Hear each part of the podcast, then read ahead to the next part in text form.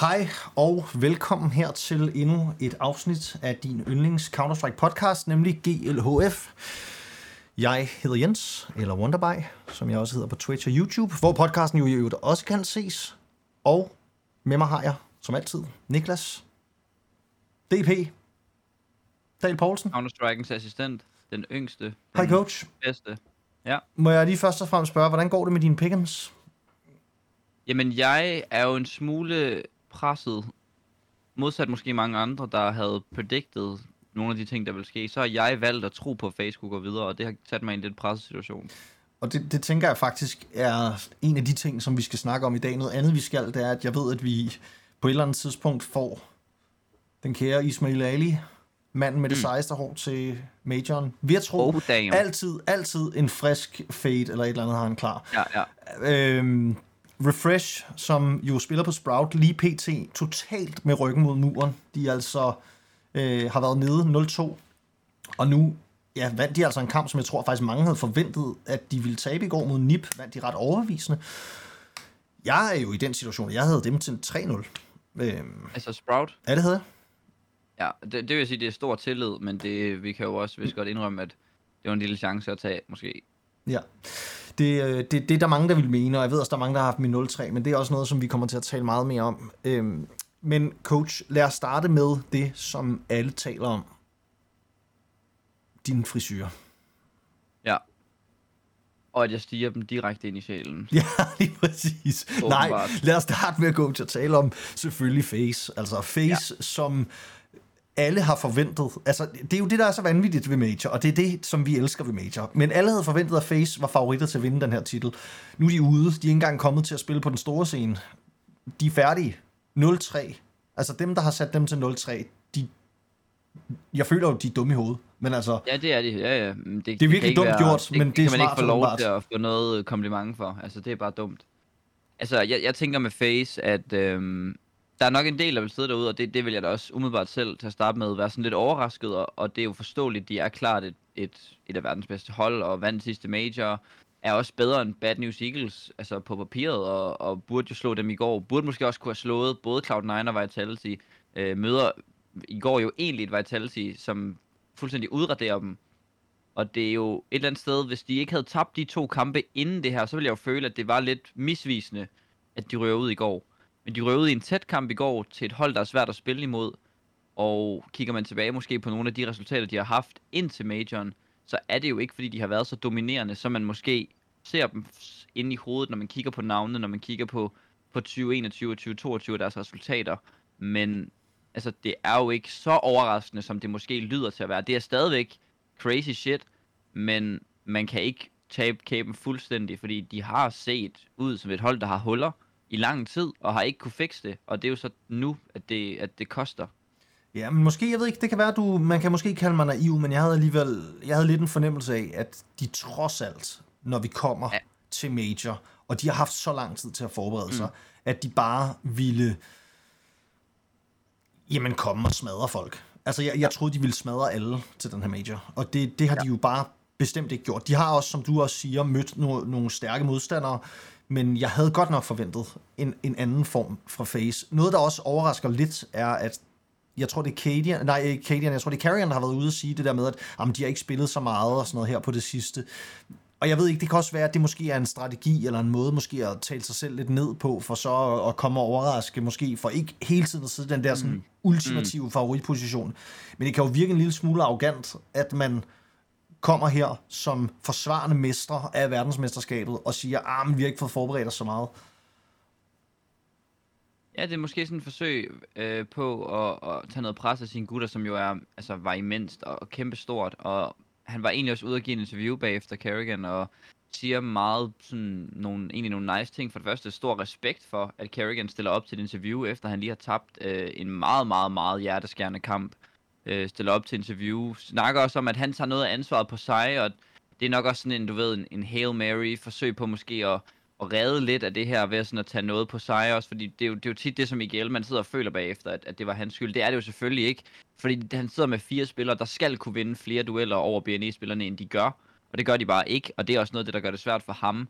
Men de har jo levet meget på ikke levet på udelukkende, men haft en, som en del af deres ligesom, filosofi, at vi vinder 60, 80, 75 procent af vores dueller, og det giver os noget mere plads at arbejde på. Og det taktiske har måske ikke været sådan den helt store, øhm, hvad kan man sige, tandhjul, de sådan har drejet med, når de skulle bruge det. Og det fandt de jo så ud af nu, hvor de ikke kan vinde deres dueller, så er de måske taktisk ikke så svært et hold at spille imod, fordi Bad News Eagles er jo ikke de store masterminds. De har jo ikke outplayet øh, Carrigan og Face. De har bare været i hovederne på dem, og det kunne de bare ikke håndtere. Nej, og som vi også talte om tidligere lige her, inden vi gik i gang, er også det her med, at Bad News Eagles har måske en af de sværeste CT-sites at spille imod. Altså, de spiller, de spiller så langt fremme på deres modstandere. Altså, det må ja. være fuld hovedpine at spille imod. Altså, ja. de søger bare dueller og dueller og dueller og dueller.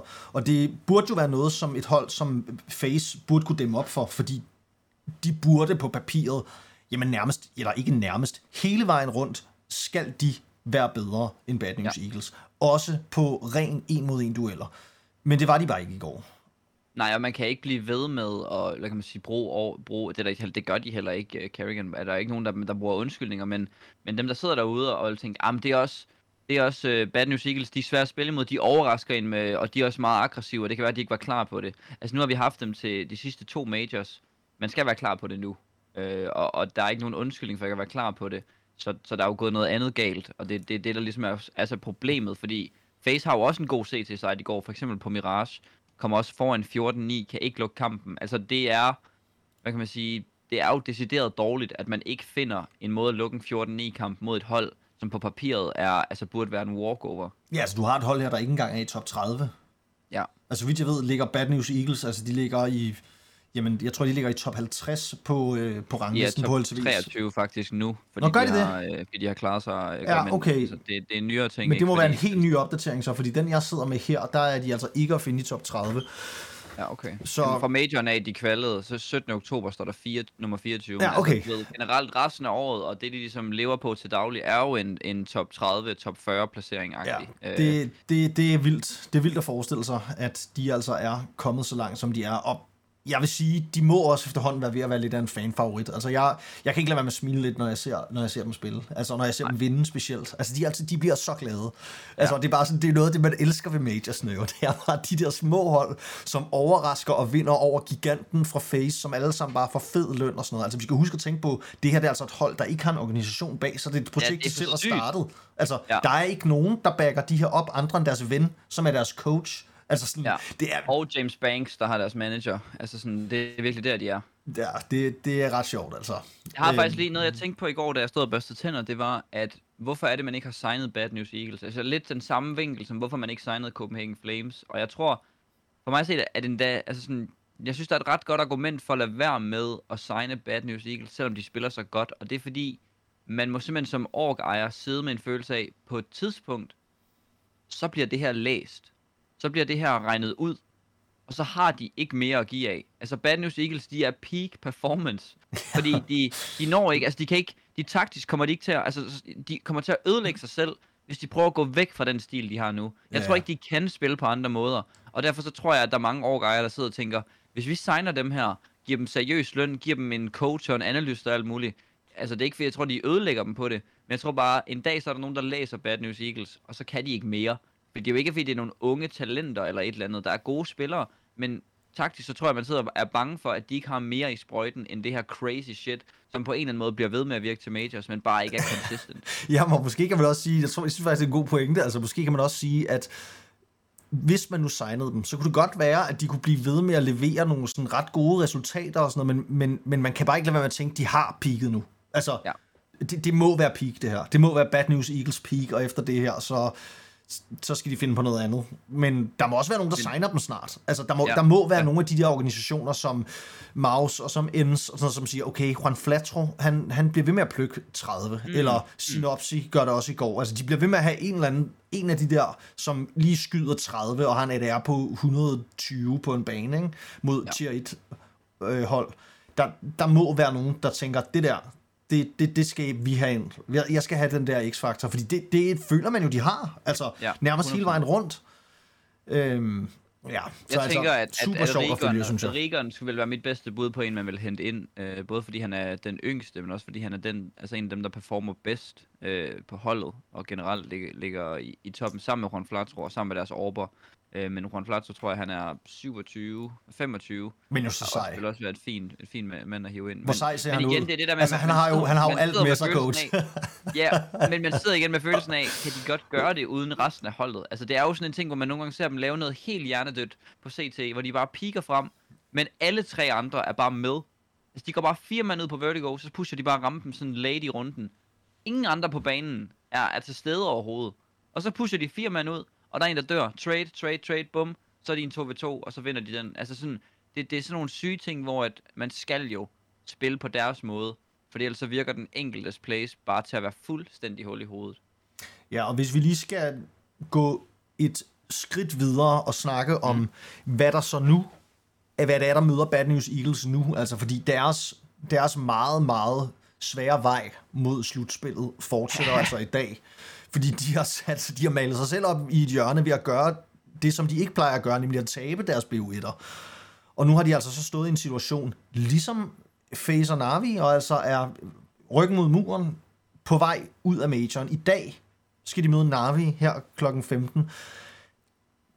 Hvad, hvad tænker du, deres chancer er? Fordi jeg kan jo ikke lade være med at sige, at det, det kan de ikke. De kan ikke Nej. vinde over Navi. Men hvis du havde spurgt mig i går, om jeg troede, de kunne vinde over Face, havde sagt, nej, det må være sindssygt. Altså, Face ja. smadrer dem. Men jeg synes, at hvis man skal gøre et argument for, at for det første, hvis man skal starte med at argumentere for, at det kan de godt, så, så er det bedste argument jo at sige, at de slog Face, de slog en af verdens bedste hold, de bedste individualister i verden, så de kan godt slå Navi. Og det vil jeg også have holdt fast i, at jeg vil ikke øh, afskrive dem fuldstændig. Når det så er sagt, så plejer Navi at være et hold, der når tingene brænder på, når det er vigtigt, så plejer de at være på deres absolut bedste. De er også et hold, der kender den her stil bedre. Det må de simpelthen gøre. Altså et hold, der sådan er mere vant til, og måske også til dels er præget lidt mere af den stil selv, øh, er lidt mere øh, craziness og lidt mere sådan frihed, og har jo altså en x-faktor i Simple, som, som Face Clan ikke har. Og jeg tror simpelthen, han spiser noobs. Altså han spiser generelt de fleste. Øh, men folk, der sådan overpeaker og, og laver for mange, tager for mange chancer, det owner han folk på, fordi han flyver gerne rundt, og er de steder, hvor man ikke forventer, han er, laver nogle syge repeaks og sådan noget, og det lykkes bare for ham, så jeg, jeg tror, at det bliver øh, The Simple Show, øh, og, og så er der sådan, der, der er en coach også bag ved, ved, Sim, eller ved, ved Navi, som Blade, som sørger for, at Bit, Perfecto, S, som der Young, nok primært de tre, de tager altså ikke et skridt forkert. Der er altid et setup, der er altid en plan, og hver gang de laver en fejl, man kan se det selv, når de vinder, så kan Blade finde på at gå hen og tage fat i Bla- Bit, eller Perfecto, eller som der Young, og- og nærmest skælde dem ud over sådan, hey, du skal bum, bum, bum, bum, bum. Altså sådan, der er ikke plads til fejl på det her Navi lineup. Og, jeg Og der tror, står, han står også altid lige med sin kommer lille at bryde igennem. A5, øh, A5-blok. Ja, Jamen, han står altid der med pen og, Ja. pen og papir, og så får han lige... Ja. Ja. Man, man, man, man kan lige se, der er en eller anden, der, der lige er kommet til at pikke lidt for bredt. Eller? Og de svarer, altså de kan ikke, de svarer bare ikke. De accepterer bare deres, øh, deres skæbne, at det var en fejl, og det skal man lave bedre. Og det er jo også det, der gør det her hold, som sådan et hold, jeg bliver ved med at tænke, de kan vinde alle majors, de tager til. Ja. For de er bare sindssyge. Men jeg synes også, de ligner også lidt sådan et Counter-Strike, øh, tier 1 Counter-Strike svar på sådan nogle fabriksarbejdere. Altså, de, de, Ja, ligner ja. jo, de ligner jo, de bare skal ind på arbejde, når de Og går, når de går, HS. når de går Ja. på scenen. Ja, Altså, det, er han, han bare arbejde for sådan, sin familie, og ligesom hen, sende penge hjem til mor, og de det ser er umulige det ud at spille imod. Altså, Ja, jamen det tror jeg. du kigger på dem, og du kan bare ja. se, at de er ikke bange for noget. De er bare klar til at smadre dig. Altså, Ja. Og det, det burde de så også gøre ved den her major. Og det, det tager mig til det næste coach, som er, hvad tænker vi nu om favorit, favoritrollen ved den her major? Fordi nu vil jeg jo sige Navi, men de er jo stadig ikke sikre på at gå videre. Altså, Nej. de, de er også i en super svær situation. Altså, jeg tror, at øh, vi skal ikke undervurdere Cloud9. Altså, øh, de smadrede også Heroic i går. Øh, et, et hold, som jeg som for det meste plejer at gå 3-0 i det her stadie, som havde set gode ud indtil da. De, de udraderede dem 16-9 og 16 et eller andet 9 eller sådan noget. Et eller andet den dur to gange. Øh, og- giver dem fuldstændig tørt på, og har jo virkelig varmet op ind i den her major. Altså sådan havde det meget svært at komme tilbage. Og så er det som om Cloud9 CT-sider, altså de bliver ved med at komme bagud 11-4, 12-3 og lave comebacks. Altså jeg tror virkelig, det er mentalt hårdt at spille mod Cloud9. Og når Exile og Shiro spiller godt, så er det jo ikke nogen overraskelse. Altså det er jo ikke engang en overraskelse, at de burde være et sikkert top 4 hold til majoren. Men når, når Face ryger ud, når Navi måske ikke ser ud, som om de, de er deres bedste, så vil de nok være nummer 3, altså sådan sammen med Vitality til, til at være favoritter. Så jeg tror, at, at sådan Cloud9 skal man ikke afskrive for at være en ny favorit. Nej. Og det tror jeg, at er en, er en god pointe. Altså et, et hold, som, som flere ved, jeg overvejet ikke at tage med i deres pick'em i den her omgang, fordi at de så lidt shaky ud i deres første, første stage. 3-0. Ja, ja, coach. Nu sidder du og spiller tak, dum, ikke? Føler jeg, ja. altså, fordi, hvorfor tog du den til 3-0 og ikke som et af dine sikre picks? Fordi at jeg troede, at det var enten hit eller miss. Det var jo lidt den, jeg Ja, ja men det er det, jeg mener. Du havde dem ikke som favorit til at vinde majoren ved det her stage. Nej, nej, det havde jeg Efter ikke. Jeg havde stage. Som, det, det, det, det, det, det, 3-0, så ja, så kan de godt være favoritter, men de kan også bare floppe fuldstændig ud. Altså sådan, jeg, jeg vidste ikke, hvad jeg skulle regne med, men jeg vidste, det var enten eller. Men det tænker man ikke ved næste stage, vel? Der tænker man ikke det enten eller. Der tænker man, nu, nu går de ja, hele vejen til finalen. Det er eller. Altså, det, ja. det, der går de fin- Jamen 100%, jeg, jeg tror ikke, der er et hold, de ikke kan slå lige nu, ud over Navi. Altså Navi vil altid være det hold, som alle... Altså jeg tror virkelig, der er mange hold, der har et, et underligt horn i siden på Navi. Nu slog de Navi i en BO1, og det er, det er jo også noget.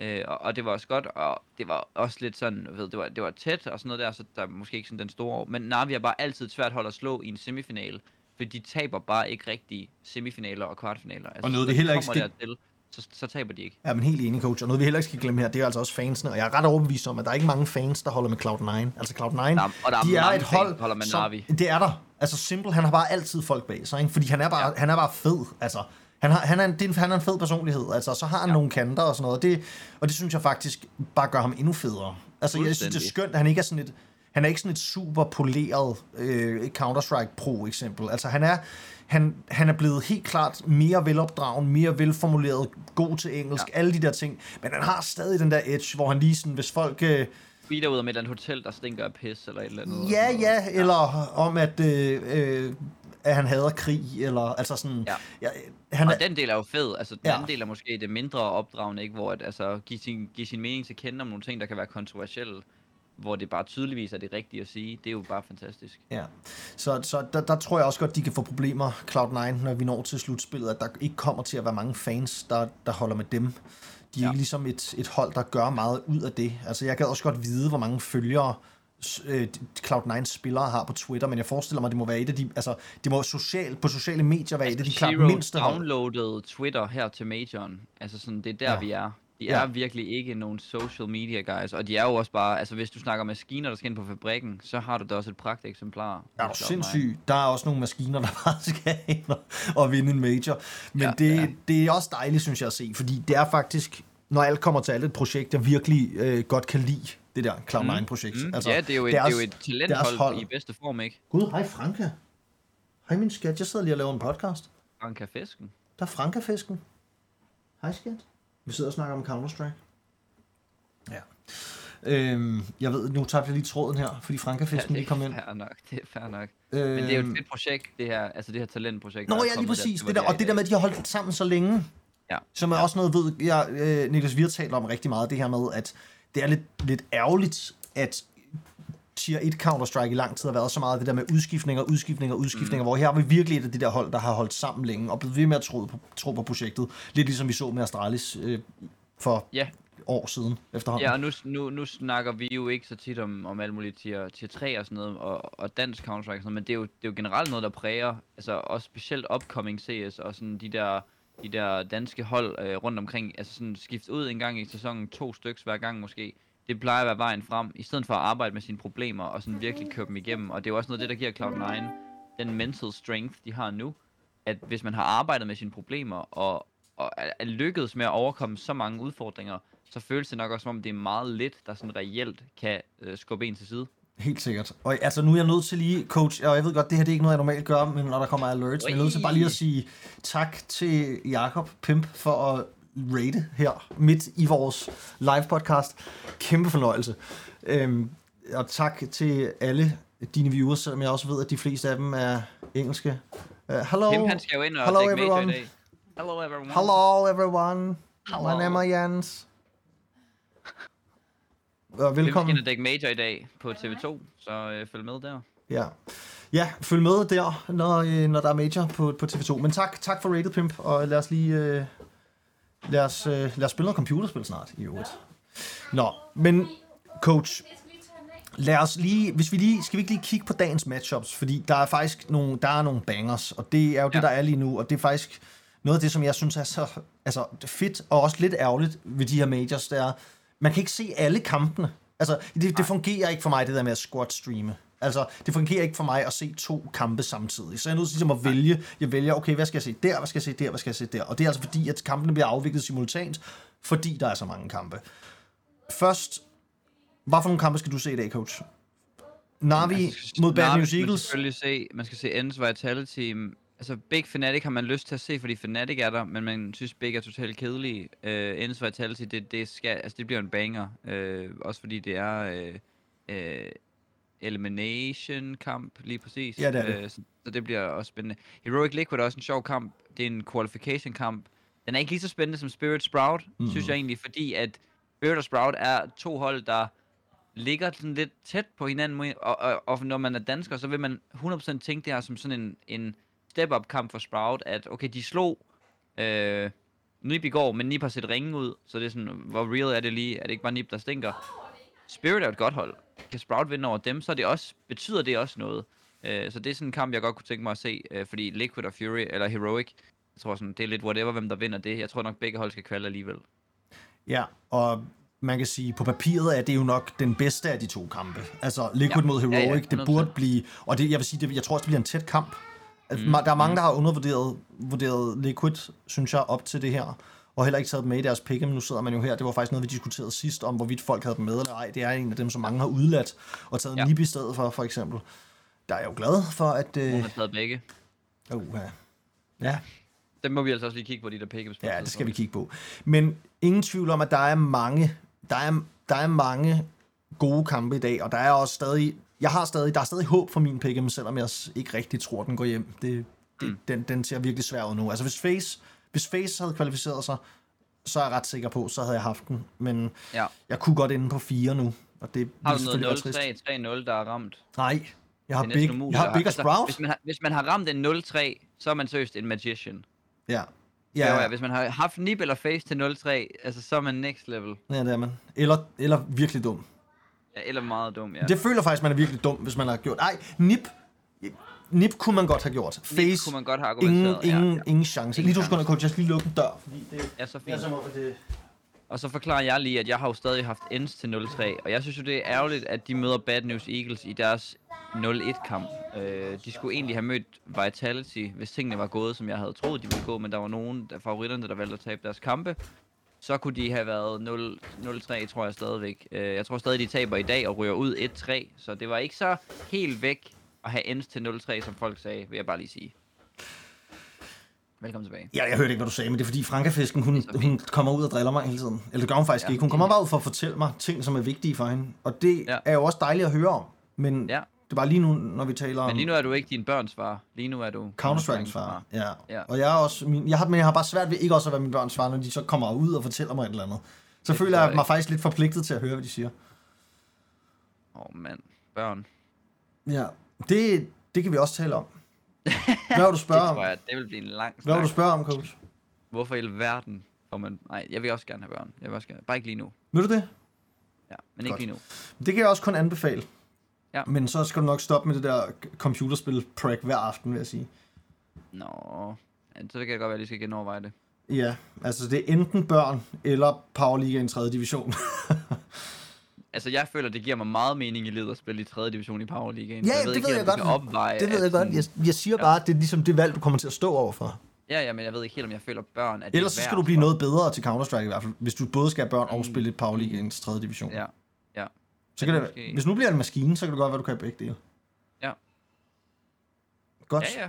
Ja, og med de ord, så vil jeg bare lige knytte en... Nu har vi talt rigtig meget om Bad News Eagles, og jeg, Mm. der, der har været en del lige forbi chatten og spørge, hvad med dem, og tror vi nu, det går videre og sådan noget. Ja. De, kommer, de, kommer, de har en umulig vej nu. Altså, de skal slå Navi i dag, og hvis de slår Navi...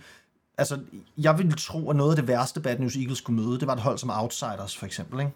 Yes, det gad Altså, jeg virkelig godt at se. det altså, det har ville man bare være- lyst til at prøve at se.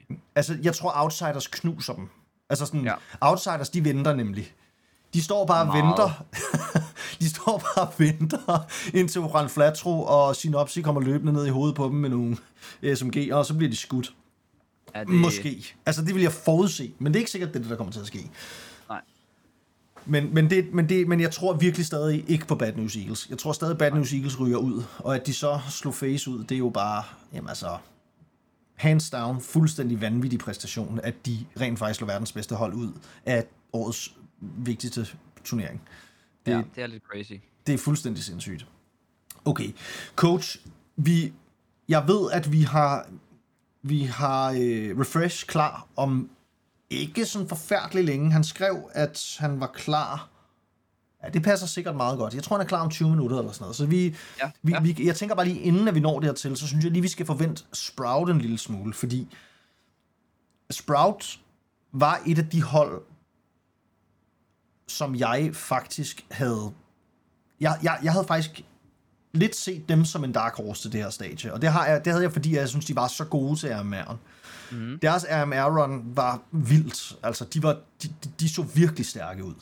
Hvem øhm, slog de egentlig til RMR'en? Ja, det, det kan du jo fortælle mig. Du er manden, ja. du er manden med, med dataen. Ja, det kan jeg nemlig. Uh, jeg kan fortælle dig, at de slog uh, Face, det gjorde de ikke. De slog Spirit og Force og B8.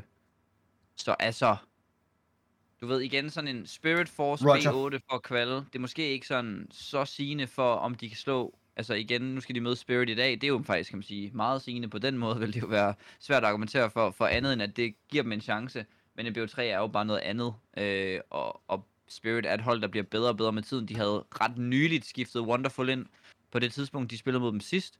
Nu har han lige fået lidt mere tid. Øh, så, god så jeg vil også jeg vil være bange, og han ser god ud, overraskende hurtigt ser han jo god ud, fordi han er jo meget sådan et klassisk eksempel på at hive en eller anden super mekanisk psycho 17-årig ind på sit hold. Men jeg tror virkelig, at det er godt for sådan nogle CIS-spillere generelt, der kommer ind på de her CIS-hold, fordi de er meget, øh, hvis man kan sige det sådan, topstyret på en eller anden måde, og plejer at være gode til at slå folk ind i systemerne, og er rimelig iskolde med fejl, så de får ret hurtigt sådan lige skåret folk til. Jeg tror altså, Clint han, han kommer her og siger nu, coach, at øh, de altså slog Falcon som mouse. Er du sikker okay. på, at den du sidder med ikke er den første af mærerne? Altså, øh, det er jeg øh, rimelig sikker på, ja. Okay. Ja, ja, Falcons og Mouse, det Nå, uh, open, uh, open Qualifier. It's okay, ja. Ja, det ved jeg ikke. Det, der, nu, nu sidder vi jo så dumme ud, og der vil jeg altså bare lige sige, jeg kaster lige Niklas under bussen her. Niklas, han har jo lovet mig, at han laver et program, Altså, jeg, jeg var det, lige, det er der ikke kommet. Det, det, det, som Sprout har, eller som Clint havde frem nu, det er jo den åbne kval, hvor Astralis og sådan noget også var med. Ja. Det var ikke lige det, jeg tænkte på. Nej. Nej. Jeg tænkte jo på RMR'en, hvor man kvalede til Majoren. Ja, jeg, jeg, jeg, og jeg sidder og tænker på noget helt andet, som jeg ikke vil sige. Okay, at, at det her, det er... Ja, godt. Men Sprout ser jo også lige nu ud som om, at de kommer til at have en svær vej. Man kan sige, de, de, de kan stadig godt kvalificere sig. Mm. Og det, det glæder jeg mig faktisk. Det er en af de ting, som jeg glæder mig rigtig meget til at spørge Refresh om. Det er ligesom, hvad han, hvad han spår deres chancer til. Fordi ja. jeg synes stadig, det ser rigtig svært ud. Altså, jeg vil stadig sige, at jamen, altså, det, det er ikke engang en 50-50. Vel, kampen i dag er måske en 50-50. Altså, der er måske... Men, men, men, jamen, hvis det her det er en dag, fordi nu skal du lige høre noget her, inden du lige begynder at, øh, gøre dem til, til umuligt, fordi nu har jeg taget den her calculator og valgt alle favoritterne til at vinde i dag. Bare sådan, du ved, quick, uh, quick favorites. Hvis det sker, øh, det, så kommer Sprout til at skulle møde, hvis, hvis Outsider for eksempel slår Mouse, så kommer Sprout til at skulle møde Mouse i deres 2-2 kamp, hvis de vinder. Og det er jo ikke sådan impossible, hvis man kan sige det. Nej, det kan de godt. Øh, der, der er nogle små ændringer, der skal til, og så, så ender de med at møde Navi i stedet for. Øh, men hvis tingene bare lige flasker sig en lille smule for dem, så er der en, vej, en verden, hvor de møder Mouse i en 2-2 kamp, og godt kunne kvalde.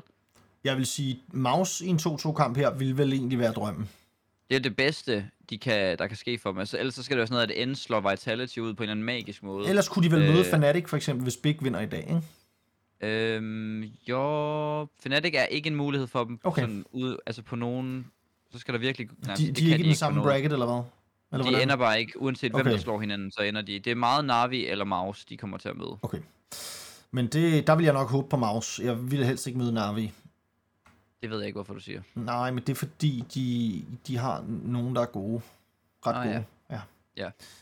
ja. Øhm, ja, det er primært det, derfor. Og det er derfor, man hører den her podcast, for vi kommer med de der hot takes. Ja, det er altså et hot take, synes jeg. Ja, ja. Synes du ikke det? Jo, det synes jeg, at Navi har nogen, der er gode. Ja. Øh, det er en enkelt. Og derfor altså, man ikke øh, hvis vi lige skal gemme Sprout lidt, måske også bare i forhold til, at øh, nu kommer der jo en, der ved lidt mere om Sprout end os lige om lidt. Øhm, så synes jeg, at det kunne være grinerne at kigge lidt på Ends Vitality. Øhm, fordi det er jo en kamp, hvor vi vil have hjertet med af forskellige årsager. Øh, det, er jo dan- det er jo danske hold, begge to. Og nu har de jo faktisk også to danskere Ends, så endnu mere nu.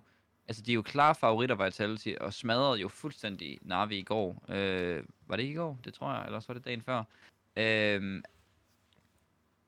det var nok dagen før, fordi hvem, hvorfor er de egentlig 1-2 Vitality? Ja, fordi de tabte deres første kamp, ikke? Jamen, de tabte til, de, de smadrede Face i forgårs, tabte til Maus i går. Åh, oh, det er sådan der. Øh, og har spillet tæt, men, men det er jo virkelig et hold, hvor man tænker, altså igen Vitality, den Vitality, vi så mod Face, er et, et Vitality, der kan vinde Majoren. Og så bagefter, dagen efter, så går de ud og spiller mod Maus og taber til dem. Og Maus har også siddet god ud, så jeg tror ikke, man skal sådan føle sig for ked af det. Men noget af det, jeg er bange for for Vitality, det er, at Saivu har ikke spillet verdens bedste Counter-Strike hver eneste kamp.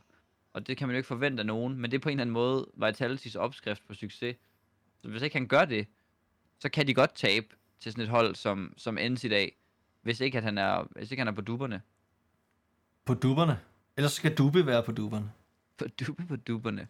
Han var god mod Face. Men jeg, ja, ja, ja, jeg er fuldstændig enig, coach. Og jeg er også enig i, at Vitality som også, altså det, det er jo så vanvittigt, fordi Vitality var også et af de hold, jeg tænkte, okay, de vinder den her major, eller det kan de i hvert fald. Ja.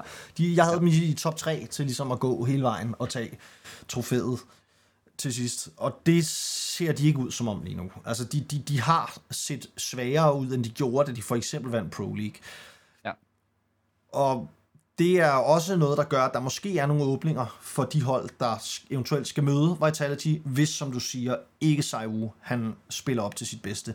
Og måske ja. er det også for stort et ansvar at lægge på en ung, en ung mand som Saiwu. Og jeg ved godt, han har efterhånden været her længe. Altså han, han har spillet... en del. Ja, jamen, han har, jo, han har jo spillet på højeste niveau i tre år nu, ikke? eller hvor lang tid det er, siden ja. han var 16-17 år. Så ingen, ingen tvivl om, at der ligger et stort ansvar på hans skuldre, og jeg også lidt kunne godt forestille mig, at der måske kommer til at ske nogle ting med Vitality, mm. hvis at ikke de kvalificerer sig videre end her. Ej, det gør der sgu nok ikke. Det gør der sgu nok ikke, fordi de, de er stadig et sted, hvor de lige kommer og har vundet Pro League og har set gode ud, og sådan. Der, der er helt klart takter, men det er nok, i virkeligheden taler jeg også primært ud fra måske egne præferencer om, at jeg måske ikke helt synes, at Apex han er god nok. Ja. ja. Altså, jeg tror, min, min angle vil være, at grund til, at man ikke vil skifte ud i Vitality endnu, vil være fordi, at man har hævet en spiller ind som Spinks, der skulle performe. Hvis nu han performede, og man stadig ikke kunne vinde, så tror jeg, man vil begynde at sætte tvivl ved en setup. Men lige nu er det jo Spinks, der heller ikke performer. Og før man har fået det fulde ud af ham, så føler jeg ikke helt, man kan gå ind og, og vurdere, om der er andre, der skal skiftes ud endnu. Fordi han er jo ligesom en af nøglen, der skulle unleash noget af det her Vitality-potentiale, og det har han jo ikke helt gjort endnu. Og derfor synes jeg, det er lidt svært at begynde at skifte de andre ud, medmindre det er dem, der vurderes til at være grunden til, at han ikke kan spille godt. Øh, for eksempel Apex også som IGL. Ja, altså Apex... Jeg ved ikke, hvad du tænker om Apex, coach. Altså fordi, jeg synes... Jeg synes ikke, han... Jeg, jeg har lidt en fornemmelse af, at grunden til, at han spiller på holdet, er lidt i mangel på bedre. Altså, det, ja. det er svært at finde gode IGL'er, man kan passe godt ind på et hold i tier 1 Counter-Strike. Vi har talt om det før, jeg tror, vi talte om det sidste øh, podcast, ja. at altså, hvis nu, at de kunne være så lykkelige og heldige at få en, en spiller som Glaive eller sådan noget, ikke? Altså, så, ja. så, så, så taler vi om et potentielt verdens bedste hold. Men så længe de har Apex, så er der bare der, der er simpelthen for meget råd i butikken, føler jeg. Mm. Der, de, de, de har svært ved at forstyrre på deres ting, og han, han dør i nogle underlige situationer, hvor han er i overtal. Altså, jeg, ja. nu kan jeg ikke lige fundet clips frem, det ville jeg jo ønske at se. Hvis vi nu havde en kæmpe ja, ja, produktion ja. bag os, coach, ja. Ikke? Så, ja, så kunne vi have nogle clips. Havde vi nogle clips og der er masser. Der er masser at hive frem. Nærmest i hver kamp, så ser man de 5 mod 2. Hvorfor går han igennem den smoke? Ja. Og sådan nogle ting. Og det er jeg enig i, og jeg tror, at Øh, du har ret i, der er mangel på bedre. Vi snakkede om Glaive som sådan en meget hypotetisk idé. Det kommer, det kommer nok ikke til at ske. Øh, og, og det, jeg tror, der også er med Vitality, det er, de, de er et af de eneste hold, som ikke endnu er gået væk, sådan helt i hvert fald, fra den her lidt mere strukturerede Counter-Strike. Lidt mere execute-vibes, øh, og alle executer selvfølgelig. Men, men de fleste andre hold er jo begyndt at hive jæler ind som Huxi og Carrigan og Electronic og Tabsen og Fragne IGL'er, som har lidt mere frihed omkring holdet, øh, og, og som skaber en T-side, der måske er lidt mere dynamisk, og en CT-side, der måske også er lidt mere dynamisk. Øh, jeg synes ikke, at de er et, et dårligt sådan strat øh, total øh, 2015 hold, men de har lidt af det stadigvæk, og Apex er jo præget en lille smule af det, at der er lidt mere forsøg på struktur, og så virker han bare som en meget ustruktureret spiller selv, og når komsen er så ringe, så virker det også bare til, at den stil måske bliver begrænset meget af, at de har ikke den infrastruktur, hvad kan man sige, inde på deres hold, til at kunne køre den stil, som Apex måske gerne vil køre. Nej, og jeg ved ikke, om det er, der er en speciel struktur bag den stil, han gerne vil køre. Jeg har, jeg har svært ved helt at dissekere det og forstå præcis, hvad det egentlig er for en, en stil altid, han gerne vil spille. Altså, fordi det er jo ikke... Ja, jeg ved det ikke. Det, det, det, er svært at, det er svært at gøre sig klog på, når man ikke er i maskinrummet, mm. men, men mm. jeg, jeg, jeg kunne godt forestille mig, at hvis der kommer til at være en længere periode med svingende resultater fra dem, så, så er det nok der, man er nødt til at, at kigge og måske hive en coach DP ind, for eksempel, hvis han bliver træt af ja. at spille i tredje ja. måske. Ja, eller hvis jeg ikke får børn. Altså, det er en af de to ja. ting, ikke? Ja. ja, nok begge, vil jeg sige. Ja, får børn og bliver træt. Ja. Kan man sige. Ja, men jeg, jeg holder stadig fast og siger, at, at det, det, det, man venter med at gøre, til, øh, til, til, det er til, at Spinks han finder sin rytme. Fordi hvis Spinks bliver god, så tror jeg stadigvæk, at det her hold kan blive rigtig, rigtig godt. Og selv med, med Dupree og Apex, der måske ikke ligger de tunge stats, så, øh, så, så er der jo nogle ting, som Spinks skal finde ud af. Og når han kan skyde fra sig, som han, hvis han kommer op på bare 95% af det, han gjorde før, og man har Saiwu, og man har Magisk, der virkelig også øh, spyder til for tiden. Ja, han har fundet formen. Har det er godt at se, synes jeg. Formen. Det, det er virkelig dejligt at se. Altså, han, han har haft nogle rigtig store kampe her på det sidste hvor han også har båret noget af det tunge læs rent statswise, og det, det er virkelig, virkelig dejligt at se. Ja, jeg vil bare lige sige, jeg, jeg, nu, nu sidder der bliver diskuteret i chatten om Spinks, og hvorfor han ikke gør det så godt, og, og positioner og sådan noget. Han får meget af det samme, som han fik i Ends, men der er jo stadigvæk noget i forhold til måske også T-side, og, og sådan den generelle kan sige, opfattelse af, hvem er det lige, man kigger på, når der skal laves noget. Og der lytter man nok en lille smule mere til Sai Wu, end Ends de lyttede til Hades før, når han gerne vil lave et peak, så var det nok lidt mere Spinks, der fik lov til at diktere nogle ting, og det gør han ikke på samme måde længere. Så, så positionerne er nok de samme, men indflydelsen på runderne er nok øh, markant mindre. Ja.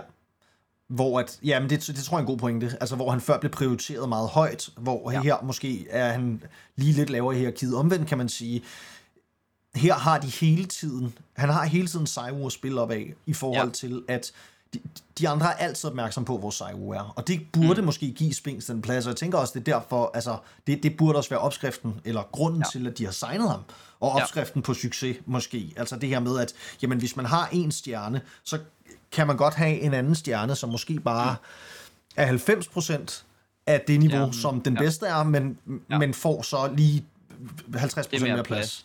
Ja, og, og Spinks er manden, der er god for to, og det er han stadigvæk, men han er ikke lige så proaktiv, og hans lurks er også blevet måske en lille smule mere passiv nogle gange, og det kan man snakke om, det klæder ham eller ej.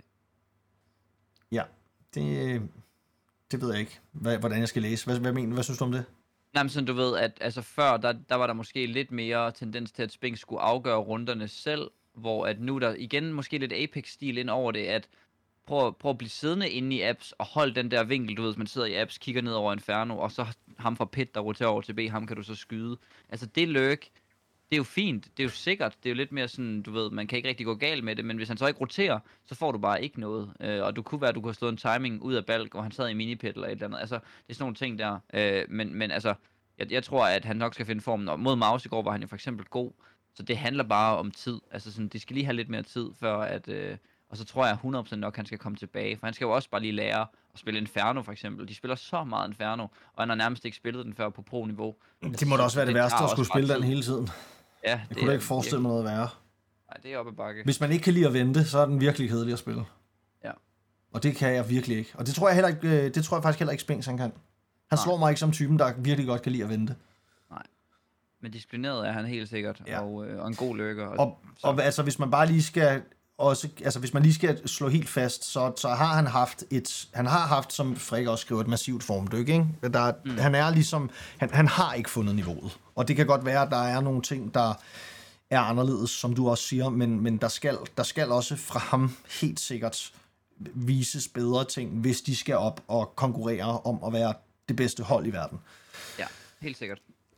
Hvis vi bare lige ser på de sidste mulighederne for, for danske hold her, fordi nu taler vi jo faktisk ikke særlig meget om danske hold i favoritroller til den her major. Altså, vi, vi beskæftiger os med alle de andre. Vi har haft Carrigan. Der er nogen, der vil synes, at Face har... De i hvert fald har et dansk islet, fordi at, at Carrigan jo er deres kaptajn. Et hold som Heroic, et hold, som jeg tror rigtig mange har haft store forventninger til inden majoren. Vi talte også lidt om dem som en af favoritterne måske til titlen, altså fordi de, ja. de også har super meget struktur, og vi er et, et sted i Counter-Strike PT, hvor at vi ser rigtig mange hold spille måske ikke mindre struktureret, men i hvert fald meget aggressivt, meget langt fremme og sådan noget. Det er noget, som Heroic, i hvert fald historisk set, har været gode til at dæmme op for. Hvad tænker du om deres chancer? Altså fordi, jeg, jeg ser dem ikke helt, jeg, jeg ser dem ikke helt, jeg er ikke helt så sikker på, på Heroic og, og deres form, som jeg var, ja, for bare en uge siden måske. Men jeg, jeg, er, jeg føler mig ret sikker på Heroic, og det gør jeg, fordi at, altså sådan, jeg, jeg kunne sagtens se Heroic gå i semifinalen. Det, det, som der, det eneste problem, jeg har med Heroic, som, som jeg er bange for, altså, som gør, at jeg tænker, at de kan ikke vinde en finale, de kan, ikke komme, de kan nok ikke engang komme i finalen, det er det her med, at de plejer altid at tabe til Navi i semifinalen eller i kvartfinalen, og det er, det er på en eller anden måde synd for dem, men på den anden side, så skal man jo også kunne slå alle for at komme hele vejen. Altså, de taber de der kampe, hvor det er bare sådan, hvor bliver det der x-faktor af, som man ved, de har? Hvor bliver det der sidste niveau af? De spiller aldrig lige 110% når det, altså sådan, de giver jo alt, hvad de har, og de er virkelig et godt hold, og noget af det, der også taler for, at de godt kunne vinde en major i år, det er, at de hold, som sidste år i, i, til Antwerp Majoren, Navi og Face, de så fuldstændig unbeatable ud, og det var de også. Og, og det var klamt, og det var nederen. Det er de ikke længere. Det er tydeligt, som der er Young, han er ikke lige så god for Navi. Altså, de har ikke været lige så gode, siden de fik ham. Og Face Clan er røget ud. Altså, der alt er åbent. Det er Heroics Major at vinde det her. 100%. Altså, så ved jeg godt, Cloud9 også er der, og, og måske også Liquid og Vitality. Men jeg vil sige, altså Liquid, Vitality, de ligger for mig under Heroic i forhold til sådan en favoritrolle. Helt altså Navi, Cloud9 og så Heroic kommer som nummer 3 for mig lige nu. De har 100% det, der skal til, og det, det kan... Jeg kunne ikke forestille mig en bedre chance end lige nu, hvor Face er røget ud, hvor Navi ser knap så skarp ud. Altså sådan, alt flasker sig for dem, så, så meget som det nu kan flaske sig, når det er en major, hvor alle de bedste holder med. Og det tænker jeg egentlig også at må være forventningerne i Heroic-lejren. Det kunne faktisk også være sjovt at tale med en af dem på et tidspunkt. Ja, ja. Det, det er de vil nok netop... ikke sige det nogensinde. Altså, de vil nok aldrig nogensinde melde ud, at de forventer at vinde majoren. Altså, det er der jo ikke nogen, der... Det tænker jeg heller ikke, de forventer. Men, men jeg, jeg, jeg, jeg er da heller ikke i tvivl om, at som du siger, så ved de det også godt selv, at det her ja. er måske deres bedste chance nogensinde for mm. at vinde en major. Altså, hvor der ved de, ved de tid, sidste majors, de har deltaget i, har der været nogle nærmest umulige hold. Og her, der er de måske et af de hold, der har mest struktur, og er mest struktureret, og er bedst sammenspillet. Noget af det, som jeg også godt kan være i tvivl om, det er, jamen det her heroic-mandskab, hvis ikke, de, hvis ikke de ligesom begynder at vinde de der helt store titler, jamen hvor længe bliver de så ved med at holde sammen? Fordi der er jo, altså der, de har holdt sammen længe, men der er også ja. nogle spillere på det hold, som har potentialet til at spille på verdens bedste hold. Ja. Altså man kan sige, Stavner og Kadian har næsten lige signet en ny kontrakt, ikke? Øh, og, og det er jo de to spillere, som måske er, skaber flest sådan hit uh, overskrifter for det hold, fordi altså, vi ved jo, Stavn, Stavn og Sus for eksempel vil nok være mine to bedste bud til, til spillere, der kunne skifte videre til andre hold, gør dem instant meget, meget bedre, og, og måske have chancen for at vinde en major, for eksempel med et Astralis lineup, ikke? Altså hvis, hvis de står her efter majoren, og Astralis er ude hos Heroic og hører, hey, vi kunne egentlig godt tænke os at skifte Sybnix ud, og Sus han røg ud i en kvartfinale igen, hvor han egentlig spillede decent, men øh, han, hans øh, orber blev outorbet igen, eller der var dårlige calls, eller vi kunne blive choked, hvad det nu kan være, så tror jeg da 100% det er noget, han overvejer, hvor at Stavn og virker til at være sådan en, en, en unsplittable combo, og det, det er måske noget, som jeg vil vurdere, det, det er måske dårligt for Stavn, at han holder fast. Jeg synes ikke, Kaden er en dårlig spiller, men det er bare svært at se ham nå, nå, altså nå at skulle have den impact, som man alle andre overber sig i har, fordi han gør begge dele. Øh, og så virker de bare til at have det svært i de her situationer, hvor selvfølgelig er Stavn deres bedste spiller, og han kan jo vinde en major any, altså any day nærmest, hvis han får det rigtige hold. Ja, men, men måske er det, altså det, det er jo, det er jo en, et, et emne, der bliver diskuteret meget i Counter-Strike communities, det her med, med Cadian og den her rolle, som du også tager op som, som Heroics uh, øh, AVP'er, om det ligesom, kan det lade sig gøre i 2022, både at skulle calle og skulle være den, der sætter de andre op, og skulle være ham, der ligesom har det bedste våben i spillet. Ja. Det, det, er, det er virkelig et stort ansvar, og det, må, det betyder jo også, at der er også rigtig meget af heroic succes, der er Cadians skyld. Det, det tror jeg mm. virkelig også nogle gange, man undervurderer. Men, men samtidig så har man bare ikke rigtig, man har ikke set nogen nogensinde kunne være verdens bedste, nærmest siden Fallen for altså snart 10 år siden, føler jeg. Altså, hvor, hvor de både er, er AVP'er og caller. I hvert fald ja. så, så hæftigt, som, som det virker som om, at, at Cadian han ligesom dikterer, hvad der sker hos Heroic. Måske kunne man sammenligne det også lidt over med, med, med Simple, men der, der taler vi bare om en helt anden spiller, ikke? Altså, det er cirka halvandet år siden, at Heroic vandt deres sidste sådan ordentlige trofæ. De vandt det her Pinnacle Cup, hvor det kun var Astralis, der var ringen, der var med. Øh, de vandt øh, Pro League der, øh, det der crazy clip, hvor Cadian går fuldstændig amok, og de vinder over Gambit med den her 1v5 og sådan noget her. Det kan vi alle sammen huske. Det er altså halvandet år siden, de har vundet et trofæ. Og jeg, jeg føler bare ikke, de et hold, der er tilfreds med ikke at vinde trofæer. Og ja, jeg må også bare sige igen... Altså, jamen, men det var også det var præcis min pointe, coach, i forhold til det ja. der med, jamen altså, det, det kan godt være, at de er, de er i verdenstoppen, og de er blandt verdens bedste, og de er det bedste danske hold og sådan noget, men, ja. men så, hvis de ikke begynder også ligesom at, at vinde turneringerne over de bedste hold, ja, ja så Jamen, jeg er enig. Kan man så, og, og, altså, kan man så blive ved? Vi har, vi har snakket om alle spillerne som helt fredet fra, fra Approaches, fra Astralis for eksempel, som jo gerne sikkert er interesseret i at få nogle uh, Heroic-spillere på deres hold. Men hvor fredet bliver de ved med at være, hvis at deres opskrift bliver ved med ikke at fungere? Altså, man kan jo ikke blame Jabi længere. Uh, han, er, han er ikke ny længere. Altså, han, er, han har været der nu i lang tid nok. Det, det skal være nu, kinder. Ja. Jamen helt enig. Og det, men altså, som du også siger, det der med, jamen altså, er der nogen af dem, der ligesom kunne finde på at skifte til Astralis? Spørgsmålet er bare, jamen, skifter man til Astralis, så længe man har det bedste hold i Danmark? Altså, Yeah, jeg, jeg, vil også, jeg vil også føle mig ret komfortabel hos Heroic, fordi de er de bedste, ja. og de er blandt de ja. bedste i verden. De er bare ikke de allerbedste i verden. Nej, men, men jeg tror, der er, altså, jeg tror bare ikke, sådan nogle spillere som Stavn er tilfredse med det, han har opnået i sin karriere nu. Altså, han er 20 år gammel, ikke? Og, og bliver ved med at være en af verdens bedste spillere, og det kunne han sikkert også blive ved med på Heroic.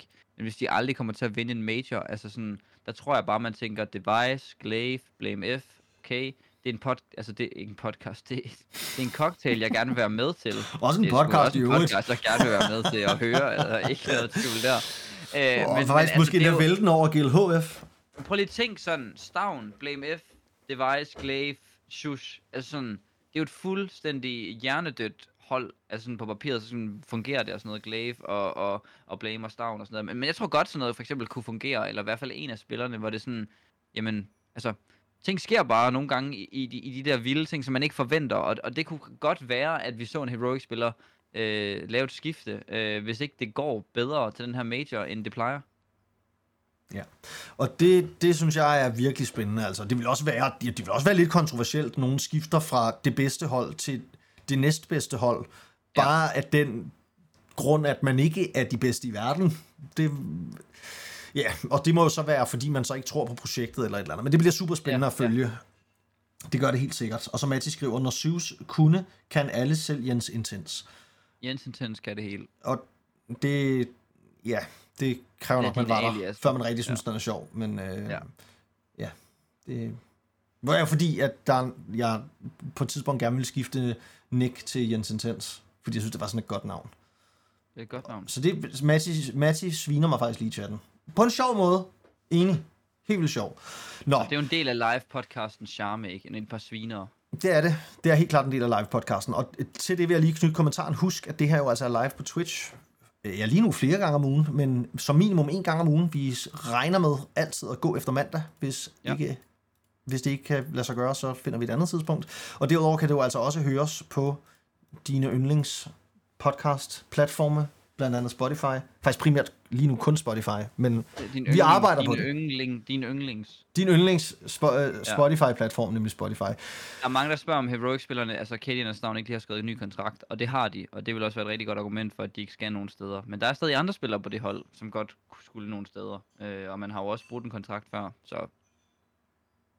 Ja, det... Øh det, det vil ikke være første gang, det var sket i verdenshistorien i hvert fald. Nå, coach, lad os lige her, fordi jeg ved, at Refresh han er ved at være klar. Så derfor tænker jeg bare lige, inden han kommer, lad os bare lige mm. snakke om øh, Sprout, altså det her mandskab, hvor vi har Refresh, som nyligt har indtaget en ny rolle, han ikke har været vant til. Han er simpelthen overgået til at være shotcaller, IGL. IGL, Ja. kaptajn, ham der ligesom styrer slagets gang. Mega, mega fedt, synes jeg, at han har taget den rolle på sig, fordi alle ved, at det kommer til at betyde et drop i performance, i stats, alle de her ting, som vi også talte om rigtig meget faktisk i sidste podcast, det her med, jamen, vi har brug for nogen, der tager det på sig og siger, jamen, jeg kan godt jeg, jeg behøver ikke at være stjernespilleren. Jeg behøver ikke at gå efter at blive verdens bedste, have de bedste stats, ligge øverst på HLTV. Vi har brug for nogen, der ligesom går den vej og siger, "Jamen, jeg vil gerne være ham med overblikket, som på nogle punkter måske er den sådan lidt analytiske, kedelige rolle, ved mange synes, som ikke handler om at lave store plays og sådan noget, men som handler om at få sat de andre op, få antistrattet fjenden og sådan noget. Og i virkeligheden der, hvor jeg synes hele charmen ved CSGO ligger, altså det, det der gør til Counter-Strike til det, det er, er fordi, at man kan have en IGL, der kan have så, øh, jamen, så stor impact. Mm. Altså, det, det, det, er så, det, er, det er så strategisk et spil, og det det, der gør det så spændende. Så ja, jeg synes, det er super, super fedt at se ham overgå til den rolle, fra måske at være en af dem, som man tænkte på den danske scene, da han var et ung talent og sådan noget. Okay, her kommer altså en, en, endnu, en, endnu, endnu en fragger. Ja, men jeg, jeg er meget enig, og, øh, og det, vi snakkede jo også med ham, da han kvalede til, til, til RMR'en, øh, hvor han også, vi snakkede om det her med EGL, og hvor han også sagde, at det var noget, han havde overvejet længe, og det er jo noget, der kræver en, en personlighedstype, det er også noget, der kræver, at man har lyst, altså det, det kræver nogle forskellige ting, og jeg synes egentlig, det er nice, og griner nok, at Refresh allerede nu, han er jo stadigvæk ret ung, og havde været på, øh, på øh, hvad hedder det, øh, Heroic i ikke så lang tid, og, og ligesom fundet ud af, at han gerne vil være IGL, og det kommer jo nok også fra noget af det erfaring, som han havde før det, øh, før Heroic-tiderne. Øh, man, man husker, altså nu sagde jeg, at han er meget ung, han er stadig 24, har jo spillet sådan Counter-Strike i lang tid, også før han spillede for Heroic. Øh, så jeg, jeg synes bare, det virker grineren, og det virker til, at det virker godt. Øh, han, han, nu kigger jeg lige på, på for eksempel NIP-kampen i går, øh, ligger fint med, er jo ikke den svageste spiller på holdet overhovedet, øh, selvom at han, han caller, og, øh, og det er også bare sådan statistisk set, øh, øh, men, men er jo generelt stadigvæk påvirket af sin IGL-rolle, men var før heller ikke nogen syg stat-hunter, øh, så, så, så det virker bare til at være det rigtige call, og man kan få den rolle i Counter-Strike, jeg tænker, man kan få mest impact med, det er jo nok som IGL i bund og grund. Altså sådan, hvis man, hvis man er god til det, så er det det, man skal gøre, fordi det, det er da klart det, man kan få mest ud af. Ja, og det er jo der, at man kan nå, altså uden, uden at være Simple eller Saiwu, er det der, hvor man kan nå allerlængst, hvis man er god Ja. til det, ved at våge Ja. påstå. Alle har brug for en god IGL. Vi lige så snakket om Apex. Altså, overvej, hvis Refresh han blev en kæmpe IGL, jamen så er det da bare ud med Apex, direkte ind med Refresh, og så kører bussen, ja. altså. Nå, men det kan vi snakke længere om, og nu synes jeg ikke, at vi skal lade folket vente mere. Jeg ringer lige til Refresh her på Discord, og så, hvis I har nogle spørgsmål i chatten, så, øhm, så byd endelig ind, eller tænk over, hvad fanden, at, øh, at man kunne finde på at, at, at spørge ham om. Godt, jeg tilføjer ham lige her, coach. Absolut. Vi kan selvfølgelig ikke garantere, at vi kan spare på alle ting. Spørge om alle ting. Nej, men, men han er jo... Han kan nok svare på lidt af hvert, vil jeg tro. Uden tvivl. Altså ikke, at han ikke kan svare på det, men at vi ikke... Det er jo ikke alt, vi bare lige langt over disken. Hov. Jeg har det lidt som om til gengæld, man ikke kan se mig lige nu. Har du fresh? Hej, hej, hej. Kan I høre mig? Ja, det Ja, kan du tro, vi kan. igennem. Øh, jeg skal bare lige to sekunder. Jeg ved ikke lige, hvorfor jeg ikke har noget billede på mig. Det må jeg lige få fikset. Ja, øjeblik. Okay, der har vi så den mest sexede frisyr til majoren. Var den det, er så snakkede sej, om den inden. Den er her, drengen. Den, den er kommet på live. Jeg savner jo stadig, vi har, lige, for vi har faktisk lige snakket om, øh, om at der altid er en, en helt varm frisyr for dig. Vi har lige siddet, vi har lige siddet og snakket om, øh, om ja, men hvornår, hvornår, kommer, hvornår får vi flat-toppen tilbage? Ja, altså, det bliver nok lidt et problem nu, når, når jeg har fået øh, dreadlocks, fordi øh, det kan man ikke bare lige ændre. Øh, Nej, Men det okay. kan, være, det, kan være, det, det kan være, det kommer tilbage en dag, når jeg ikke har lyst til det mere. Folk der spørger, om du er Trent Alexander-Arnold-fan. Altså, er du Liverpool-fan? Øh, nej, det, det var egentlig bare... Altså, jeg har altid sådan strugglet med sådan, hvad for en frisyr jeg skal have, fordi når jeg havde flat top, så var det træls at heste på, fordi så kom der bare sådan, Ah, den der flade del ja, der. oh, ja. Øh, det har faktisk set meget sjovt ud. så, Så, så, så, så det, her, det er faktisk det første frisyr, hvor jeg ikke får det vildeste hestehår, øh, hvor jeg egentlig godt kan tage en hestet på og sætte af igen, uden jeg ser dum ud. Øh, så ja, og det er egentlig også bare for at prøve noget nyt, så jeg kan bare godt lide det. Så. Nej, men det er også helt smørt. Nå, men Ja, jeg ved ikke lige, jeg, jeg har altså, jeg har simpelthen, øh, I, må, I to, I må altså lige bære over med mig her, fordi jeg har en Ja. lille smule problemer med mit, øh, med mit overlay af en eller anden grund, og jeg ved faktisk ikke rigtig, hvorfor jeg har det. Åh, oh, nu sker der noget her. Jeg tror, det her det begynder at ligne noget nu. Okay, men Niklas, kan du ikke bare lige starte med lige at spørge Refresh om et par af de, alle de Jo. mange ting, vi allerede har snakket om? Først, først så vil vi har et spørgsmål til dig. Øh, der er mange, der kalder dig for Ali. Vi kalder dig for Ismail. Altså sådan, hvad, kan du lige forklare os, hvad er, hvad er dit navn, og hvad, hvad skal man kalde dig? Jamen, man kan kalde mig lidt af hvert. Man kan kalde mig Refresh, man kan kalde mig Reffe, man kan kalde mig Ali. Men der er ikke så mange, der kalder mig... Øh, der, er ikke, altså, der er ikke så mange, der kalder mig for mit fornavn. Øh, Okay, Så det, det, det, det er sgu lidt, hvad man har lyst til. så Øh, Ali er dit efternavn? Eller mellemnavn Ja. eller et eller andet? Ja. Og Okay. hvordan- Øh, Ali er mit efternavn, og Ismail er mit fornavn, ja. Ja. Nå, okay, men det er, øh, det, det, det, vi, sad, vi sad lige snakket om før, sådan, hvordan, hvis nu man bare var, hvis nu man bare var på fornavn med dig, det lyder underligt, men altså, hvad man så, så, de, så kalder de fleste dig Ali. Ja, altså det er egentlig bare nemmest, og det lyder også fedt, og det er bare... Ja, det, det, det lyder måske lidt federe eller lidt sjovere end øh, Ismail, så... Ja. Men prøv at høre, vi skal jo heller ikke, det skal vi heller ikke snakke så meget om. Vi skal ikke gå så meget ind i, uh, ind i alle de private detaljer. Vi skal nok også lade dig have noget for dig selv. Vi vil, vi vil sindssygt gerne snakke om majoren, og vi vil sindssygt gerne snakke om jeres run t- til den her major. Altså først og fremmest jeres RMR, hvor I nærmest jamen, altså, knuste, hvad der var at knuse. Altså I så, I så virkelig, virkelig skarpe ud. Og nu her til rent faktisk at være i Brasilien til den her turnering foran de her fuldstændig vanvittige fans og sådan noget altså kan du ikke, inden vi ligesom begynder at snakke om matchups og allerede spillede kampe og sådan noget, altså hvordan er det for jer at være dernede, altså til den her major?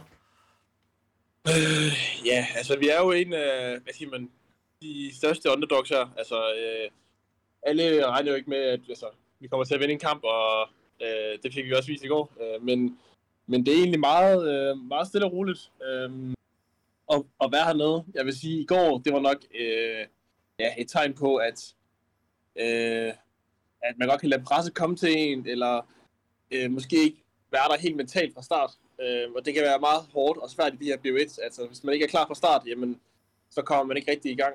Øh, og så ryger kampen ret hurtigt, ligesom mod Liquid, øh, hvor vi ikke havde en chance. Øh, så så det, det har faktisk været en ret god oplevelse. Øh, det minder lidt, for mig det minder det lidt om, da vi var i Malta, hvor vi også bare kom ind og ikke havde de store forventninger, og bare spillede vores spil, øh, hvor det gik mega godt. Øh, der var vi så måske lidt mere klar fra BO1'erne, øh, men det er jo heller ikke lige så gode hold, som vi øh, mødte til Amager som til Major, så man, så man kan, man kan ikke, man kan ikke tillade sig at have øh, dårlig start øh, i BO1, fordi så, så tager man bare, fordi der ikke er så mange runder at tage af. Ja, og det problem, meget- altså det problem, I så står i nu, kan man sige, det er jo så, at nu skal I så spille BO3's, og her taler vi altså igen om nogle af de bedste hold i verden. Jeres, jeres matchup i dag mod Spirit, hvordan, hvordan vurderer du jeres chancer der? At det, er, Øh. det er vel en af de bedste, man kunne trække, kan man ikke sige det? Altså, det, det er vel noget af det bedste, I kunne trække i den her situation?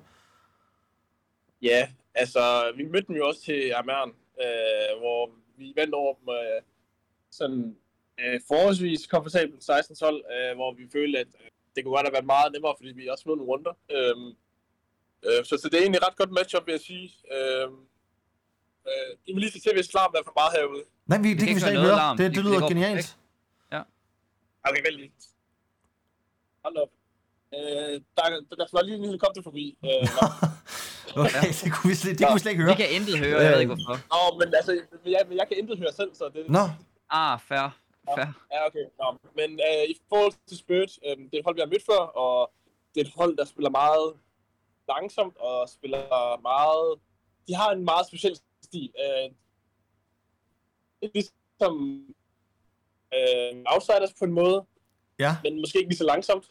Og altså, det, det er en stil, vi føler os komfortabel i at spille imod, fordi vi, vi kommer altid til at have nogenlunde idé om, øh, hvor de er på banen og hvad de laver, fordi de spiller så meget som et hold. Øh, de har ikke sådan en, en Apex-type eller en Simple, der bare laver et eller andet vanvittigt skørt øh, midt i runden, og man hele tiden skal være bange for. Øh, så vi ved, vi ved hele tiden godt nogenlunde, hvad vi kan forvente. Øh, og det hjælper os rigtig meget med at læse spillet og tage de rigtige valg og øh, at lave de her info-pushes øh, på de forskellige øh, dele af banen. Øh, men øh, forberedelserne, de starter her lige om lidt, hvor vi ligesom går ind og kigger på, okay, hvordan spiller det, og finde ud af, hvordan at vi kan finde hullet i deres spil. Og, og hvordan i forhold til hele det her med forberedelse, fordi jeg tænker, det må være anderledes for dig nu, hvor du er kaptajn og ligesom skal forsøge at styre, styre mandskabet i forhold til, da du... Jamen altså, du har jo været vant til at spille mange store turneringer, men, men, men hvordan er det anderledes? Hvordan er det anderledes for dig nu, hvor det ligesom er dig, der er, er IGL, og ikke bare ligesom er, er en, der skal følge trop?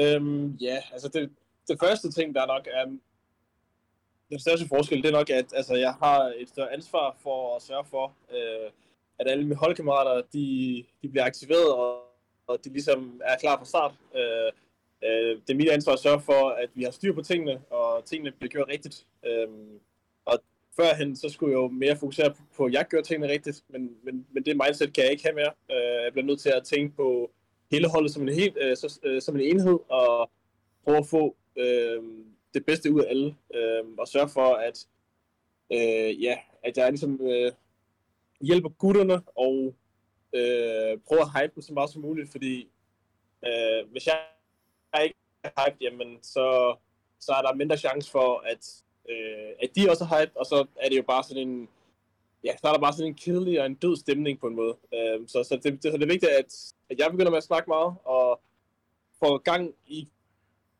publikationen. Øh, det er tit mig, der kan være kickstarteren. Øh, så, og det viste sig også at være på dates, hvor at vi ikke rigtig kom i gang. Øh, så, jeg, så jeg tror, altså, hvis jeg sørger for at få gang i gutterne, jamen, så kan vi jo ligesom gå hen og levere nogle rigtig gode kampe.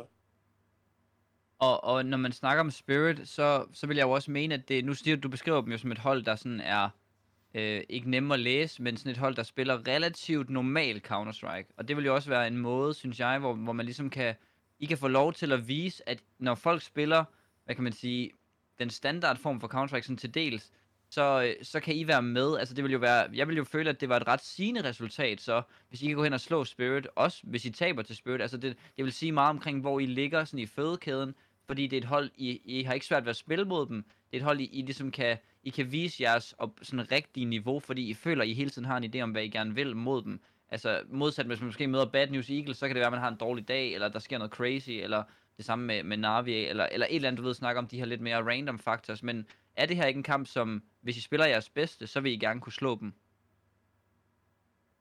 Øh, jo, selvfølgelig. Øh, vi har en følelse af, at hvis vi spiller vores bedste, så kan vi ja, nærmest slå alle. Øh, måske er Face og Navi lidt øh, mere usandsynlige, men, men, men altså, jeg, jeg vil sige, at vi har rigtig god chance mod, øh, mod alle hold i verden, hvis vi spiller vores A-game. Øh, vores eneste problem er nok, at vi er måske lidt nye hold, jeg er ny IGL, og consistency er selvfølgelig et, et problem for os. Øh, men det, altså, der er jo ikke så meget at sådan, sige til det, fordi øh, vi er jo alligevel her til Major øh, i Legend State, så altså, bare at være her er jo bare mega fedt, og det er vi også super glade for. Øh, så vi tager det jo bare lidt, som det kommer. Det, Ja, ja. det, er, nok, det, det er lidt kedeligt svar, men, men, men, men det bliver vi lige nødt til, fordi det er jo ikke fordi, at vi fortjener at være ham meget mere end andre. Altså selvfølgelig har vi kvalet os, men, men det er jo ikke fordi, at førhen, at vi har vist mega gode resultater i lang tid, og så sige, okay, øh, I skal fandme bare være top 16, eller I skal bare komme til playoff. Øh, altså, hver, hver, hver eneste resultat, øh, øh, vi skaber, det er jo ligesom, altså, det er jo øh, et fornøjelse at være til Major, så vi prøver ligesom bare at ja, få det, vi kan, og et hold som Spurs, som du sagde, er jo et hold, der spiller meget counter øh, de her sport, øh, Du lægger, du lægger lidt ud nu, uh, Refresh. Vi, vi hørte ikke lige det sidste, du sagde der. Ja, Vi, vi, hørte øh, ikke, ja, jeg vil sige, at vi hørte ikke lige det Øh, sidste, du okay. sagde, Refresh, fordi du læggede lidt ud. Med Spirit der, med, med du sagde, at de spillede på en et eller andet. Ja, altså Spirit, de spiller jo meget som et hold, øhm, og der er ikke de her random elementer, som du selv nævnte, og øh, hvis vi ligesom er der som et hold, og, og er der som individer, så er jeg helt sikker på, at vi kan øh, hvad hedder det, slå dem, og det er jo ligesom også en vigtig kamp for os, fordi i går, der følte vi ligesom, okay, vi kan faktisk godt spille godt her til Major, og vi kan godt slå nogle gode hold. Øhm, så nu har vi fået blod på tanden, og jeg, jeg, jeg ser på gutterne, øh, føler sig meget mere øh, selvsikre nu, efter sejren mod Nibegård, efter de der to øh, BO1-nederlag. Øh, så, så, så øh, det bliver en meget spændende kamp, så jeg ser meget frem til det. Det, det, det er et hold, vi har haft succes mod før, og øh, et hold, hvor, vi, hvor, hvor, hvor Barry og jeg føler, at vi har et godt greb på. Ja, det gode her kan man sige også er, at hvis, hvis, det, hvis det eneste hold, I føler, I ikke kan slå, det er Face og Navi, så er I jo et problem mindre nu, hvor uh, Face allerede har forladt turneringen. Og altså, ja, hvem ved, Navi måske lider samme skæbne til Bad News Eagles, som ser helt vanvittigt ud lige nu. Øhm, et lille spørgsmål, som jeg godt kunne tænke mig at stille, det er lidt i forhold til nerverne og sådan noget, fordi du nu, som, nu er det dig, der ligesom styrer, hvad, hvad der sker på serveren. Mærker du det andet pres nu, end du gjorde før? Nej, egentlig ikke. Øhm, jeg føler, jeg føler mig på en måde lidt mindre presset. Altså, det, det er pres på en anden måde, fordi førhen, der følte jeg, okay, øh, hvis jeg nu var presset, så ville jeg nok føle, okay, nu skal jeg bare tage de rigtige beslutninger, eller nu skal jeg virkelig bare flække, eller nu skal jeg virkelig bare hjælpe min teammate. Men nu er det mere sådan, mere et større billede, øh, hvor jeg kan føle pres, hvor at jeg bliver nødt til at holde, holde styr på hele holdet, hvor jeg førhen bare skulle holde styr på mig selv. Øh, og på en eller anden måde, så føler jeg mig mindre presset som individ, når jeg er i gælde, fordi at det ikke kun handler om mig, øh, med hele holdet. Øh, så, så, så det er sådan, øh, det her pres er sådan, det er sådan spredt lidt mere på en anden måde, hvor det ikke sådan, at kun er fokuseret på mig selv. Øh, Sindssygt god pointe, mere, synes jeg. Ja, så, så det er mere sådan øh, et holdpres på en måde. Ja. Men så har jeg selvfølgelig, altså når man så har et fedt hold, jamen, så får man jo, altså så får jeg jo noget tilbage af gutterne, når jeg så laver et call, eller hvis jeg så spørger dem om, hey, øh, hvad synes I, vi skal gøre, så får jeg noget igen. Øh, så, så det er ikke sådan, at jeg skal sidde alene med det, øh, fordi man kan ikke sidde og sidde i en kamp og sidde, sidde og sige, ah gutter, men fuck, jeg vil ønske, at jeg bare kunne bare ramme HS eller et eller andet, det kan man ikke sidde og sige. Så man sidder jo bare i eget hoved, og spiller nogle gange, og bare tænker, ja. øh, hvad, fanden, hvad fanden kan jeg gøre for, at vi vinder kampen? Øh, og det er jo selvfølgelig, det er, det er nemmere at kontrollere det som IGL. Øh, selvfølgelig er det også meget svært jo, men, men altså, det, det, jeg kan godt lide følelsen af at have ligesom det her ansvar her, og have muligheden for at tage kampen i egen hænder. Ja, og vi, vi talte også en del om det der. Vi har, vi har talt faktisk meget om, om IGL-rollen og sådan noget her de sidste to podcasts, og jeg, noget af det, vi også talte en del om sidst, var faktisk det her med, at vi oplever lidt, at nogle gange får kaptajnerne, IGL'erne, ikke helt den kredit, de rent faktisk måske burde, altså hvor at folk sidder rigtig meget og kigger efter stats, og er meget hurtige til at slå på IGL'erne, hvis de har en dårlig performance. Vi så også i går en Carrigan, der går ud og skriver, hey, det er min skyld. Altså, hvor man kan sige, det er også lidt, måske lidt, lidt hårdt, og måske også meget sådan, øh, måske lidt en, ensporet at sige, at det er bare Carrigans skyld, men der, er, der, ligger, meget, der ligger meget ansvar hos, hos IGL'erne, så derfor synes jeg bare, det var nærliggende ligesom at spørge dig, om det så var noget, du følte var et, øh, et ekstra pres, men jeg synes bare, det er super fedt at høre, at, at du ligesom, jamen altså, tager det lidt som det kommer, og det her med, at I jo er, altså I er en underdog, selvom jeg har jer til 3-0, vil jeg faktisk sige. Jeg, jeg håbede på, at I, I smadrede alle. Øhm, men, men jeg synes bare, det er sindssygt, sindssygt fedt at høre, og sindssygt fedt at høre den måde, du ligesom griber det an på. Alle de der betragtninger i forhold til, at det der med at være på et hold, og nu handler det mere ligesom om, om holdets præstation, mere end bare dine egne stats og sådan noget. Det, øh, det synes jeg er nogle rigtig gode betragtninger, som måske forhåbentlig kan være med til også at skubbe nogle andre talenter ud i at tage den rolle som IGL, som måske ikke altid er den, de fleste står og drømmer om, når de skal bygge deres Counter-Strike-karriere? Ja, jeg synes uh, helt klart, uh, at Carrigan, der ligesom går ud og tager ansvar for det, uh, det er også noget, som jeg også... Uh, det er også noget, som jeg også selv tænker, at altså, hvis holdet ikke spiller godt, eller hvis holdet ikke fungerer, jamen, så er det jo min skyld jo. Øh, eller jeg vil nok sige, det er nok min skyld og Barry, altså vores coach. Øh, fordi det er jo det er os, også der skal sørge for, at de ved, hvad de skal, og sørge for, at øh, at de er on point. Øh, selvfølgelig så er det noget andet, hvis altså, de ligesom gør noget selv, som gør, at de ikke kan spille ordentligt, hvis de nu ikke kan, kan sove, eller der er noget andet sådan øh, eksterne. Men inden for serveren, så er det jo ligesom vores job at sørge for, at, at de er der, og de ved, hvad de skal. Fordi hvis de ikke ved, hvad de skal, så er det jo, fordi vi ikke har fortalt dem det godt nok. Øhm, så, så, så det der med at tage ansvar for det, det, det, det føler jeg er den eneste måde, man kan, man kan lære noget, og hvad hedder det, øh, hvor man også kan udvikle sig meget, fordi hvis man bare konstant peger fingre af andre, øh, men så ser man ikke så meget indad, og så kan man jo heller ikke udvikle sig øh, så meget som IGL. Øh, så det der med at tage ansvar, det er noget, som, som jeg også prøver at gøre meget. Øh, det er selvfølgelig lidt hårdt, øh, men det, det føler jeg er nødvendigt for at kunne ligesom, ja, øh, skabe en, en øh, hvad siger man, en stabil progression, fordi det, det, det er meget arbejde, man skal ligge i det som igen, og hvis man ikke ligesom bliver bedre til det dag for dag, jamen så sidder man bare lidt fast. Men er der ikke også en, en, en vinkel, der hedder på det her Carrigan, at han går ud og siger det, at det måske er lidt voldsomt, og måske faktisk er en lille smule... Altså, jeg kan godt forstå, hvad kan man sige, det heroiske i det, og der, der er nok også noget af det, der selvfølgelig er hans ansvar, som du beskriver, at man hjælper sit hold både som coach og som, som IGL til at, ligesom at være gode, men der er jo også noget initiativ. Vi spiller i en meta lige nu, hvor der er brug for, at alle er på duberne, alle bidrager, som du også siger, med calls, med info, med tendenser, alle de her ting. Altså, er det måske en lille smule ensidigt at gå ud og sige, at det er hans ansvar. Det, det kan man vel aldrig rigtig sådan sige, og det gør det måske også lidt sådan øve for ham, øh, og øve for IGL's generelt sådan, bekræfter måske lidt den her sådan lidt måske teori, der er om, at hvis, hvis hold taber, så er det IGL'ens skyld, og hvis de vinder, så er det stjernespilleren med de højeste ratings skyld. Altså, det, det er jo sådan lidt en ærgerlig ting, vi lander i. Øhm, jeg tror, det har mere, øh, lige med Kerrigan, det tror jeg mere, det har at gøre med, at, øh, altså, øh, at han føler, at, øh, at han har et så godt hold, og altså, det kan godt være, whatever på stats, at Brokey eller et eller andet ikke lige spiller op til niveau. Øh, men, men jeg tror bare, han har følelsen af, at, øh, at han har et så godt hold, at hvis det ligesom ikke fungerer, jamen, så må det komme fra ham. Og mm.